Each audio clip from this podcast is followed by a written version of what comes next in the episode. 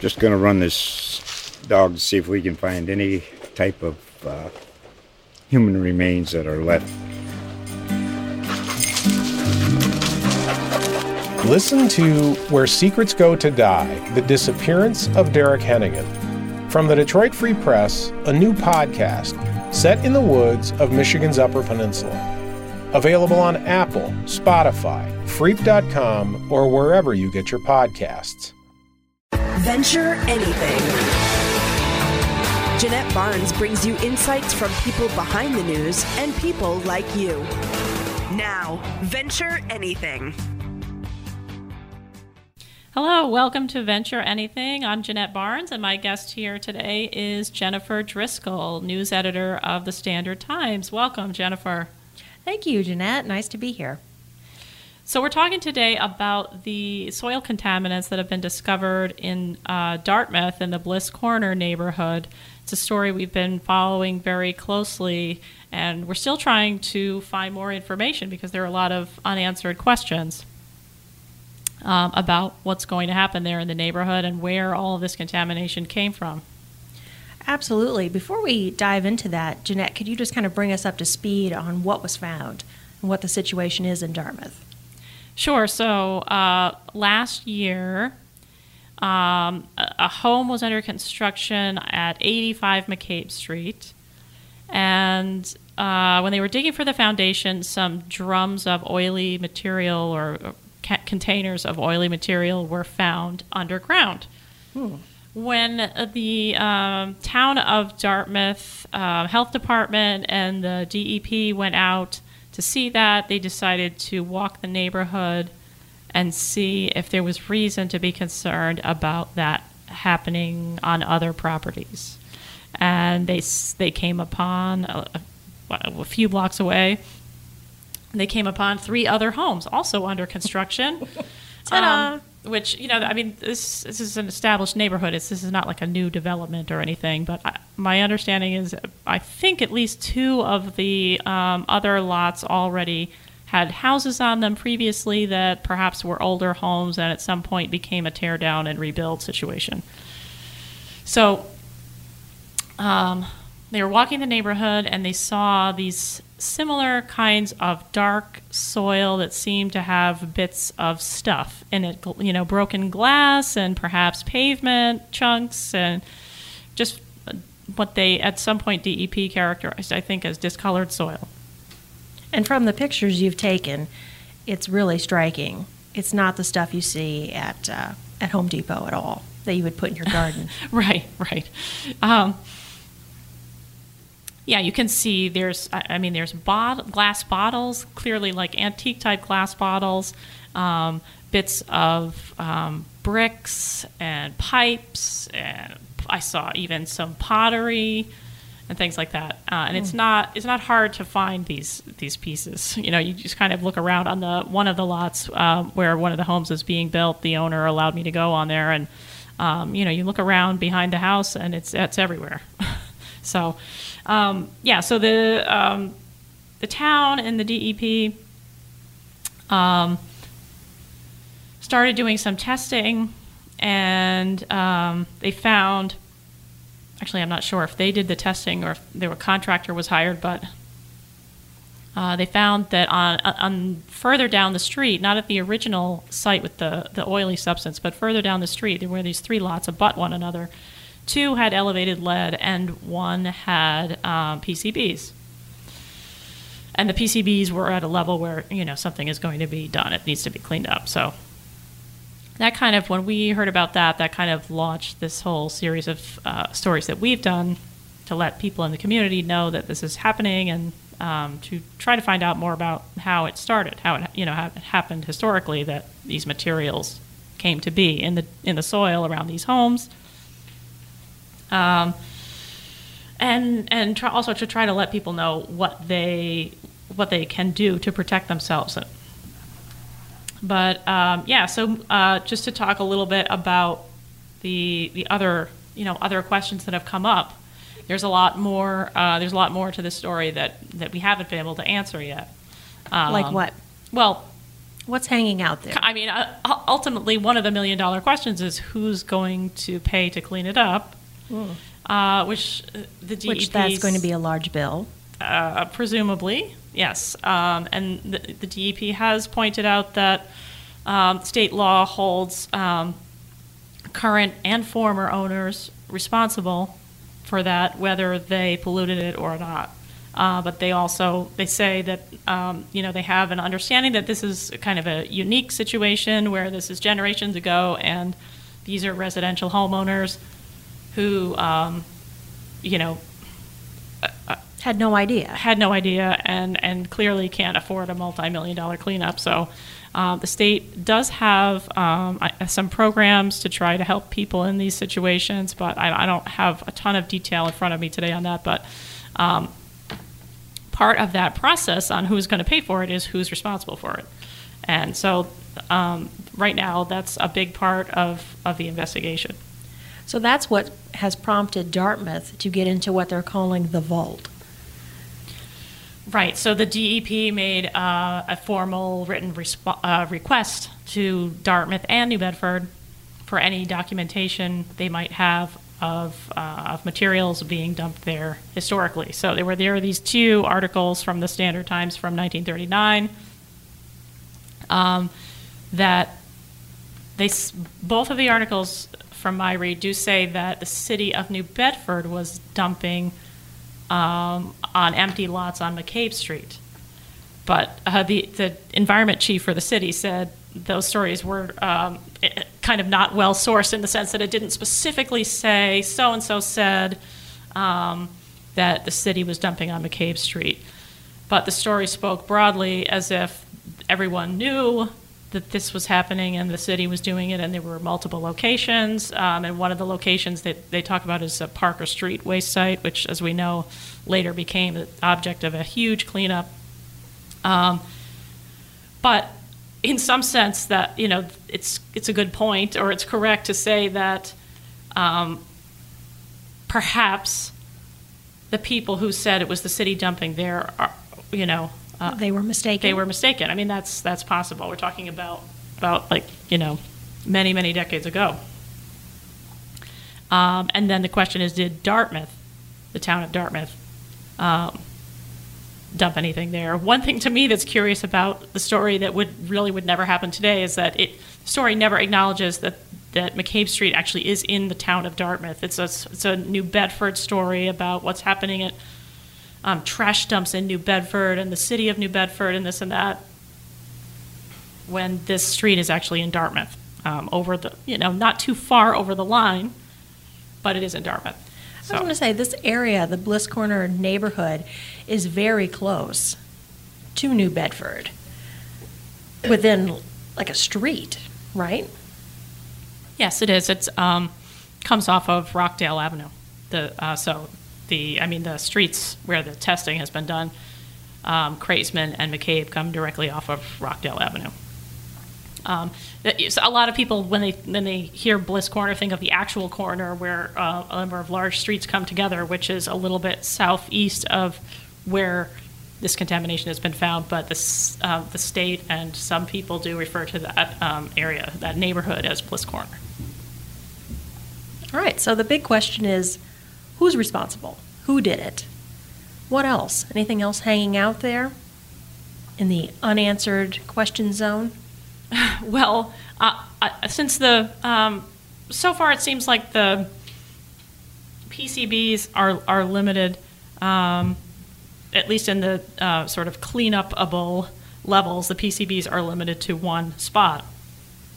So you might ask the question: Are those PCBs really related to what appears to be, uh, you know, historical filling or dumping with um, with ash and other materials, or is it a separate, you know, a separate release or dumping or or filling of some kind? Because so many decades have come come by since then. We don't you don't really know if the, the those two things are one and the same or are they separate. Um, I have wondered, kind of, did it occur to anyone that there could be a problem when they were digging the foundations for these homes, given how uh, how obvious it was to me, just as a casual observer, how much stuff is in the dirt. But um, of course, that's, that's sort of looking back and trying to question, you know, who did the work there. And um, I haven't really um, identified who that is or asked that question. Um, I do have spoken to the owner of the three properties um, that tested for lead and PCBs. Uh, he did not really want to say much to the Standard Times. He said that he would like to clean up, uh, clean up the two that have the lead and be able to sell the homes that he started building there. And then he said that he wasn't sure if it would be worth it to clean up the PCB lot, uh, like if he had to pay for it. I think the state is going to ensure that one way or another, regardless of who pays for it, there will be a cleanup there because they don't want that um, situation to just hang out there. And a lot of these homes are older. It's kind of a hodgepodge neighborhood. It's not a new construction. So people could have been living in these homes. They could be the second, third, fourth owner. Right, right. Um, like I think at one point when, when I did some searching, I saw some older photos that were just like map images online, and you can see that there was either an overgrown home there or like a little, um, you know, um, kind of sidewalk that would have gone up to the home, and the home's not there anymore. So there, I, you know, like I said, I think a couple of these lots um, had a home on them already, and the the homes in the neighborhood are um, you know, a kind of heterogeneous at different um, ages and sizes and things like that. Um, and it's it is yeah it's unusual to note too that the um, two of the properties 20 and 21 Craisman are both on the same side of the street. Someone had asked us about that. Um, but they're two different houses, right? It's not like a duplex. No, no, yeah, they're two. I think they're raised ranches. Yeah, they're completely separate homes. One of them is the one um, not the PCB lot, but one of the lead lots at 21 Craisman is the one that um, abuts a, a, really sizable grape arbor um, in the neighbor's yard. Mm-hmm. Um, the, per- the, person at that house, when I called there, um, said that the family there speaks only Portuguese. Uh, but there are a couple of grape arbors, smaller grape arbors in different yard, uh, yards in the area. Of course, people enjoy doing that. And so, how much, you know, PCBs is a scary word. So, how much should we be freaking out about this discovery in Dartmouth? Well, that's a pretty loaded question. and that, that really depends on whom Especially you ask. Especially because we don't live there. Right, right. I mean, if you if you live there, of course, um, I, I would think that you would be concerned, especially if you're a gardener or someone who ever digs in your yard. Um, Right, because the state has said you shouldn't be gardening. Yeah, I think the written guidelines said like if you see or suspect any contamination in your yard, then you shouldn't be gardening. Um, but you know, some of the comments I've gotten from readers have been along the lines of, "Are you kidding me? No, you certainly should not be." Like, an, um, so uh, we've heard other people say, you know, this this uh, stuff that's called urban ash fill um, is pretty common, and that you know if the uh, the contaminants are under a certain level, then it's not something people should be panicking about. Um, but by the same token, um, it's always going to be one of those situations where people wonder: is there like a you know a carcinogenic substance lurking in my in my property? Um, on the on the drinking water side, there is good news that a couple of, of uh, private wells have been tested. Drinking wells have been tested at homes in that area, and to my knowledge, tested clean. That's a relief. Yeah, that is a relief. Um, so yeah, I mean, that, and then other things, of course, that the ultimately we want to know how far, how, you know, geography wise, how far does the uh, does the contamination go? Is it on how many more lots? Because they, the state has said that just like visually looking at that at the soil, that that dark soil and stuff goes a, a, across property lines to multiple places. The question is, does the actual contamination, you know, the chem- chemical tests, does, is that contamination evident on more lots and how many and how far does it go? What can be done, practically speaking, considering that these are these are already developed? You know, there's homes and swimming pools and um, all kinds of things in the area. And then, of course, how, do, how, how does um, the state or the owners pay for it? So, what do you do if you're a homeowner on this street? Um, the- well, you you know the state hasn't come knocking to test your soil yet. We have uh, we have on our website the frequently asked questions um, sheet that was um, published by the DEP, which has quite a few um, phone numbers.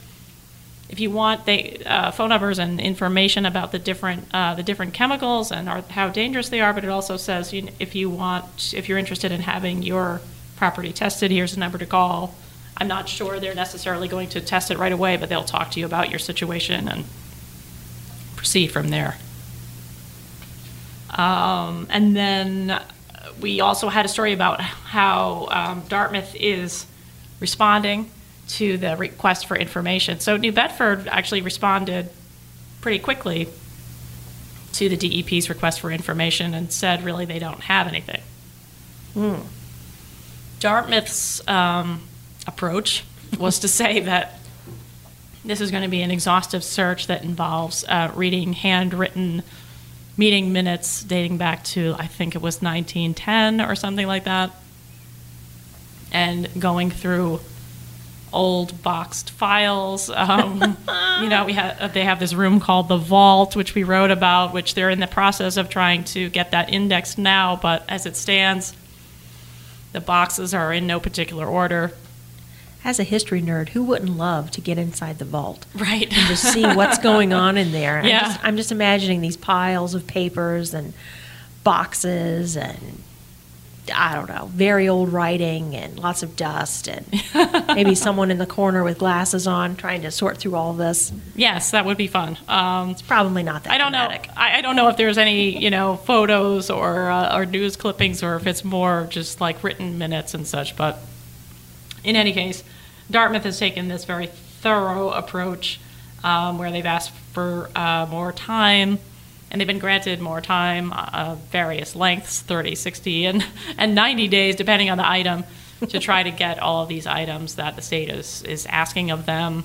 Um, the town administrator told me that, to his knowledge, they haven't really found any kind of big red flag so far that would indicate what happened there. So, um, you know, barring like a, some sort of a smoking gun, as it were, or a red flag, it's uh, it's hard to know exactly who's going to end up uh, taking the blame, so to speak, or play, or paying the bill because there are a lot of you know there are a lot of different properties there. There are uh, uh, the properties have changed hands over time. So I mean, if you if you think about the number of property owners in the area the number of times they've changed hands, that's potentially a lot of people. And my suspicion is most of those people are never going to get roped into this because it would just be unmanageable.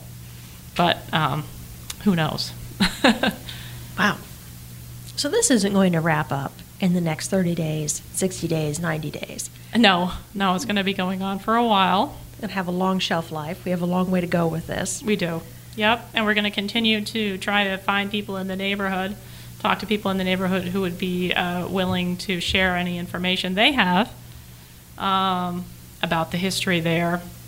What's the best way for readers if they know something they want to reach out to you? Because you'd love to talk with them. I certainly would, yeah. And uh, thanks for mentioning that. So, yeah, uh, they can give me a call, 508 979 4446, or send me an email, jbarnes at s t.com. Yes, and we're going to be continuing to follow this story.